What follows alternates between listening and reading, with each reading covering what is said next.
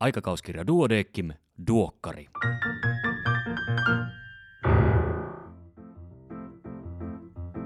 Tämä on numero 12 vuonna 2022. Minä olen Kari Hevossaari, lääkäri Helsingistä.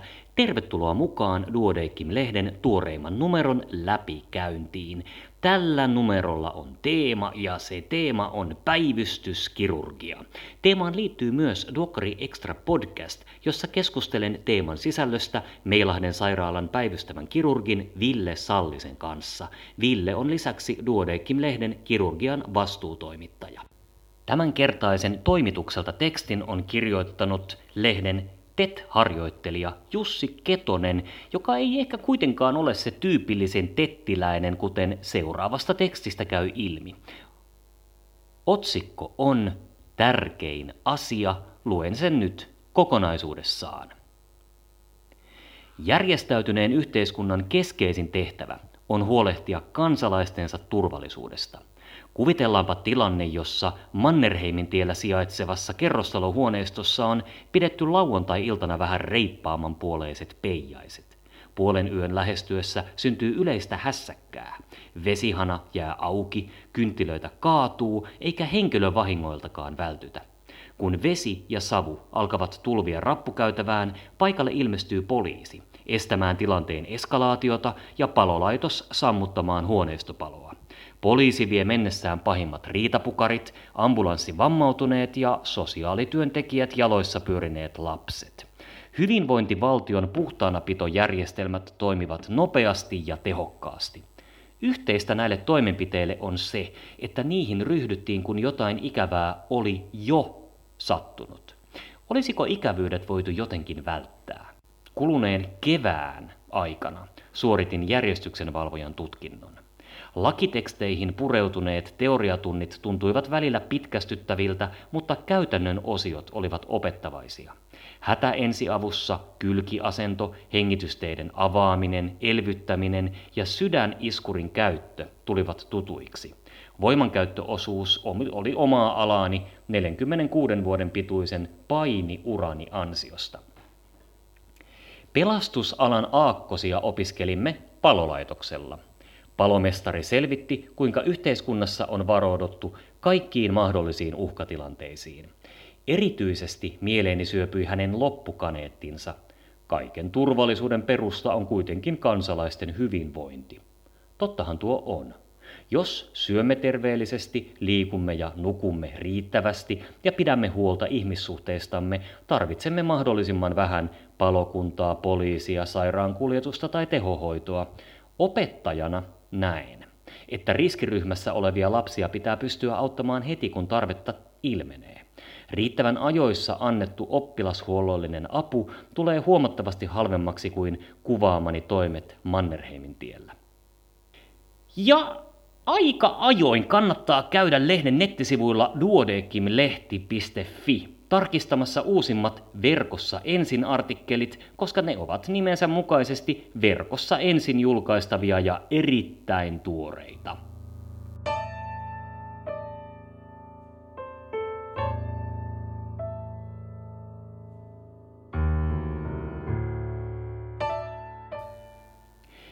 Pääkirjoituksia on kaksi kappaletta. Ensimmäinen on otsikoitu paksusuolisyövän kansalliset hoitosuositukset on päivitetty ja toinen huippuyksikkö tutkii solumekaniikkaa biologisten esteiden toiminnassa ja vaurioissa.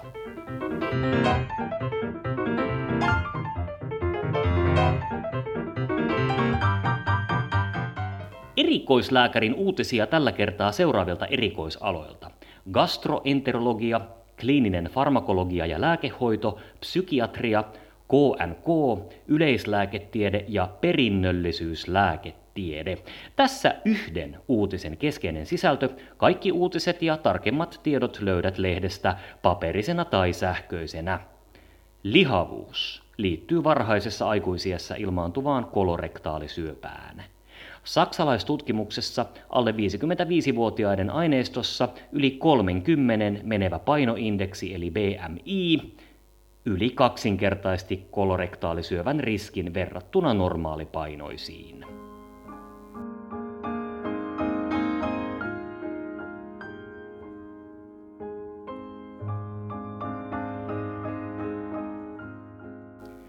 Katsausartikkeleita on tällä kertaa vain yksi, ja se on neuropsykologiset tehtäväsarjat Alzheimerin taudin prekliinisen vaiheen hienoisen kognitiivisen heikentymisen havaitsemisessa – Jotta Alzheimerin taudin prosessia pystyttäisiin tulevaisuudessa hidastamaan mahdollisimman tehokkaasti, tulisi siihen kohdennetut hoidot todennäköisesti aloittaa varhain ennen laajaa aivojen hermosolukatoa, ja tämä edellyttää oireettoman vaiheen tunnistamista.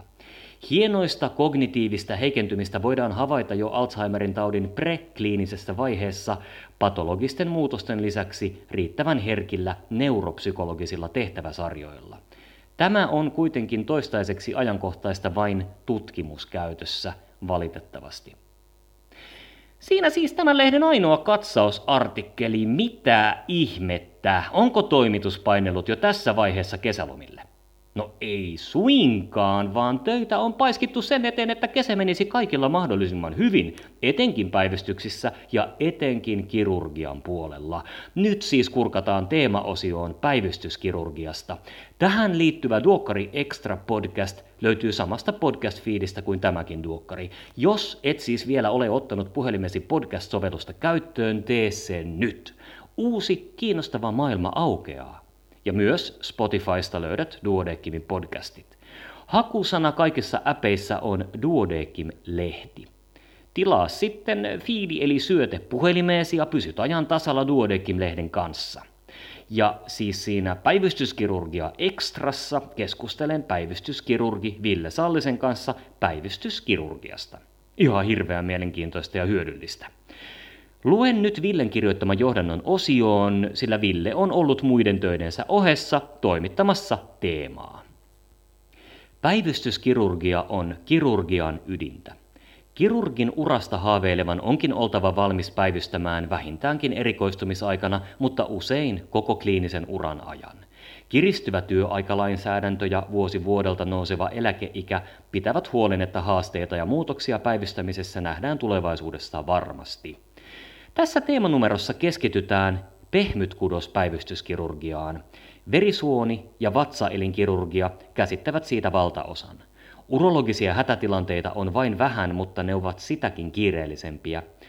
Akuutti vatsa on yksi yleisimmistä syistä kirurgian päivystyksen, päivystykseen lähettämiseen, ja ensiavussa toimivien lääkärien peruskauraa onkin arvioida, onko kyseessä iso hätä vai viattomampi syy oireiden taustalla. Päätöksenteossa yhdistyvät mystisellä tavalla anamneesi, kliininen status, verikokeiden tulokset ja konetutkimukset. Usein yksittäiset löydökset ovat epätarkkoja, mutta kokeneen päivystäjän mielessä ne yhdistyvät merkityksellisiksi kokonaisuuksiksi vaillinaistenkin tietojen varassa. Nopea päätöksentekokyky ei päivystyskirurgilla tule rajoittua ainoastaan leikkaussaliin. Näin kesän kynnyksellä Moni uraa aloitteleva kollega pääsee harjoittamaan taitojaan päivystyksessä, ja teemanumeroa onkin rakennettu tätä tukemaan. Toivottavasti moni löytää sen kirurgian taianomaisen imun, jossa ajantaju hämärtyy ja väsymys ei vielä paina aamuauringon alkaessa kajastamaan. Aamun raportilla euforia kantaa vielä kertomaan yön kauniista abdominaalikirurgiasta, kunnes päivystäjä pääsee ansaitulle vapaalle. Ja sitten sitä teeman sisältöä löytyy pääkirjoitukset päivystyksellinen pehmytkudoskirurgia, mitä, missä, milloin ja kuka tekee. Ja myöskin kirurgian kiireellisyysluokitus yhtenäistetty kirurgien ja anestesiologien yhteistyönä. Sitten on katsausartikkeli periappendikulaaripaiseen hoito ja iso kasa näin hoidan artikkeleita. Divertikkeliperforaation hoito ja kylmä jalka – sekä kiveksen kiertymä ja virtsarakon tamponaatio, kuin myös Fournier'n gangreeni. Sitten yksi näin tutkin artikkeli, akuutin vatsan diagnostiikka, sekä kuukauden kollega haastattelu professori Ari Leppäniemestä, joka lienee kansainvälisesti tunnetuin suomalaiskirurgi.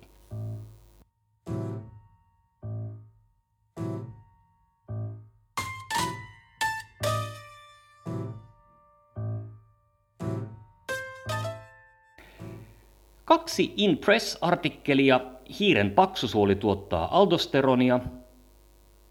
Syövän immunologisten hoitojen vakavat immuunivälitteiset haitat ovat yleisiä suomalaisilla syöpäpotilailla. Tällä kertaa mukana on pitkästä aikaa myös Kandin kulma, palsta, joka on varattu poikkeuksellisen ansiokkaille syväreille. Kirjoittajana Johanna Kastreen tutkielman otsikko on Jaettu päätöksenteko ja potilaan osallistaminen hoitoon. Sähköinen potilasohjaustyökalut sopii hyvin eteisvärinä potilaan ohjaukseen päivystystilanteessa. Hyvä Johanna! Duodeckimin alkuvuodesta valittu uusi valtuuskunta on kokoontunut ensimmäisen kerran ja valinnut puheenjohtajakseen monitaituri Harri Hyppölän. Olipas siinä mainio valinta. Harri on monen tutkinnon erikoislääkäri, dosentti ja vieläpä erinomainen muusikko. Duodeckim-lehden toimittaja ja kerrassaan korvaamaton kannatin Pilari Lauri Saarela on kirjoittanut erinomaisen kolumnin Tyytyväinen satavuotias. Luen sen nyt kokonaisuudessaan. Iso tätini kuoli vastikään. Hän eli pitkään, 103-vuotiaaksi. Koronavirus ei hänen kuolemaansa liittynyt, vaikka viimeiset vuodet hoivakodissa kuluivatkin. Jalkojen hauraat ja hiljalleen tukkeutuneet verisuonet eivät enää vuosiin olleet kirurgisin toimenpiteen hoidettavissa, joten jalat haavoineen olivat kipeät. Muitakin tilaa heikentäneitä terveysongelmia oli. Muistiongelmat olivat alkaneet ennen sadan vuoden ikää, mutta heikosta lähimuististaan huolimatta hän tunnisti läheisensä ja muisteli vanhoja tapahtumia vielä viikkoa ennen kuolemaansa. Ystävällisyys ja muut huomioon ottava käytös säilyivät loppuun asti. Hän syntyi kuudentena isänsä kahdeksasta ja toisena äitinsä neljästä lapsesta kantahämäläiselle pikkutilalle vuonna 1918. Kaupungissa ei turhaan käyty, ja kun hänen isänsä palasi joitakin viikkoja tyttärensä syntymän jälkeen kotiin Hämeenlinnassa asioituaan, oli lapsikin saanut siinä sivussa nimen. No täytyyhän Hilmalla leipäkortti saada. Äitinsä ei isän valitsemasta nimestä pitänyt, joten käyttöön vakiintui toinen. Syntymäpäiväksi kirjattiin asiakirjoihin 30.10. eikä oikeaa kuun viimeistä päivää, sillä pappi oli vanha, eikä muistanut, että lokakuussa on 31 päivää. Vain isosisko pääsi oppikouluun kaupunkiin, nuorempien sisaruksien kouluttamiseen ei ollut varaa. Kyllä minäkin niin olisin kouluun halunnut, mutta kuka sitten olisi isän kanssa kalastanut ja ollut metsätöissä? Isot kalat myytiin, pienet syötiin kotona. Siinä määrin, että osalle perheen lapsista kala ei enää aikuisena tahtonut maistua. Iso tätini oli vasenkätinen, mutta hänet pakotettiin koulussa kirjoittamaan oikealla kädellä, eikä hän koskaan oppinut kirjoittamaan paremmallaan. Isä käski, että pitää kutoa verkkoa oikeakätisesti, mutta minä menin pöydän alle ja kudoin vasemmalla. Isotätini opiskeli diakonissaksi ja hankki kätilön pätevyyden. Kätilöopistossa professorin vasenkätisyys onneksi mahdollisti sen, että isotätinikin saattoi synnytysten yhteydessä käyttää parempaa kättään ompeluun. Hän työskenteli terveydenhoitoalalla eläkeikäänsä saakka, muun muassa aluesairaalan synnytysosaston sekä psykiatrisen sairaalan kehitysvammaisten miesten osaston osastonhoitajana. Sodan aikana hän huolehti Lapissa orpolapsista. Eläkkeellä hän jatkoi jo aiemmin aloittamaansa englannin kielen opiskelua, motiivinaan sekin, että aktiivinen ajatustyö hidastaisi mahdollista dementoitumista. Kotoa saatu malli kasvatti vaatimattomaan elämäntapaan – Koristautumista tai ehostautumista isotätini ei koskaan harrastanut, pahan päivän varalle hän säästi aina, ja ruokakin oli pitkälti puuroa, leipää, juureksia, kasviksia ja pannukahvia. Hän osti mieluummin miesten paitoja, koska ne oli tarkoitettu työntekoon ja kestivät pitempään. Sisarensa lapsia ja näiden lapsia isotätini tuki sekä kannusti opiskelemaan ja matkustelemaan. On tärkeää, että menette kun voitte. Monen ikäluokkansa naisen tavoin hän jäi yksin eläjäksi, ikäluokan miehiä hän kaatui paljon rintamalla, mutta toisaalta hän viihtyi hyvin yksinkin. Perheettömyyden ei tarvitse tarkoittaa yksinäisyyttä eikä yksin elämisen tarpeettomuutta. Lapsena opittu uskonnollisuus säilyi läpi elämän ja toimi henkilökohtaisena turvana, mutta ei hän sitä muille tyrkyttänyt. Iso tätini hoiti juuri eläkkeelle jäätyään useamman vuoden ajan varsin sujuvasti minua – yksivuotiaana diabetekseen sairastunutta lasta ja mahdollisti samalla äitini lääkäriopintojen viimeistelyn. Lisäksi sain yli 40 vuodeksi elämäni turvallisen aikuisen, jonka varauksettomaan rakkauteen saatoin aina luottaa. Isotätini pääsi sydäninfarktin takia ohitusleikkaukseen 85-vuotiaana. Hän toipui nopeasti ja pystyi elämään vuosia täysin toimintakykyisenä. Käveli lähes päivittäin pitkiä kävelylenkkejä ainakin 97-vuotiaaksi ja asui kotonaan 101-vuotiaaksi. Television ääni kuului rappukäytävässä joskus hissille asti, koska kuulokkojen paristot olivat pieniä ja hankalia vaihtaa. Vain koulutien varhainen katkeaminen kaihersi isotätieni vanhanakin. Hän kuitenkin muisti, kuinka opettaja oli käynyt kertomassa hänen vanhemmilleen, että voisitte te tuon nuoremmankin oppikouluun laittaa. Yhtä etevä se on kuin isosiskonsa vaikka vähän arempi. Tämä lausunto oli isotätini itseluottamuksen kannalta tärkeä, antoihan se uskoa omiin kykyihin. Varovaisesta lapsesta tuli lopulta peloton vanhus. Kun sukulaiset tai kotihoitajat kävivät avaimillaan huonokuuloisen isotätini luona, hän ei tuolissaan koskaan säpsähtänyt, kun saapuja koski olkapäähän ja kertoi tulleensa, vain hymy levisi kasvoille. Suomessa on nykyisin yli tuhat satavuotiasta. Lääketieteellinen toimituksemme pohtii ajoittain kirjoitusaiheita kuten pitkän iän salaisuus. Hyvin suppean, pariin lähisukuni naiseen perustuvan aineistoni perusteella se, että syöt vain minkä kulutat, jatkuva liikkeessä pysyminen, tupakoimattomuus ja raittius, rauhallinen myönteinen elämänasenne ja elämän tarkoitukselliseksi kokeminen voivat viedä pitkälle. Iso tätini oma vastaus kysymykseen pitkän ikänsä salaisuudesta oli, minä olen kai ollut aika sopeutuvainen.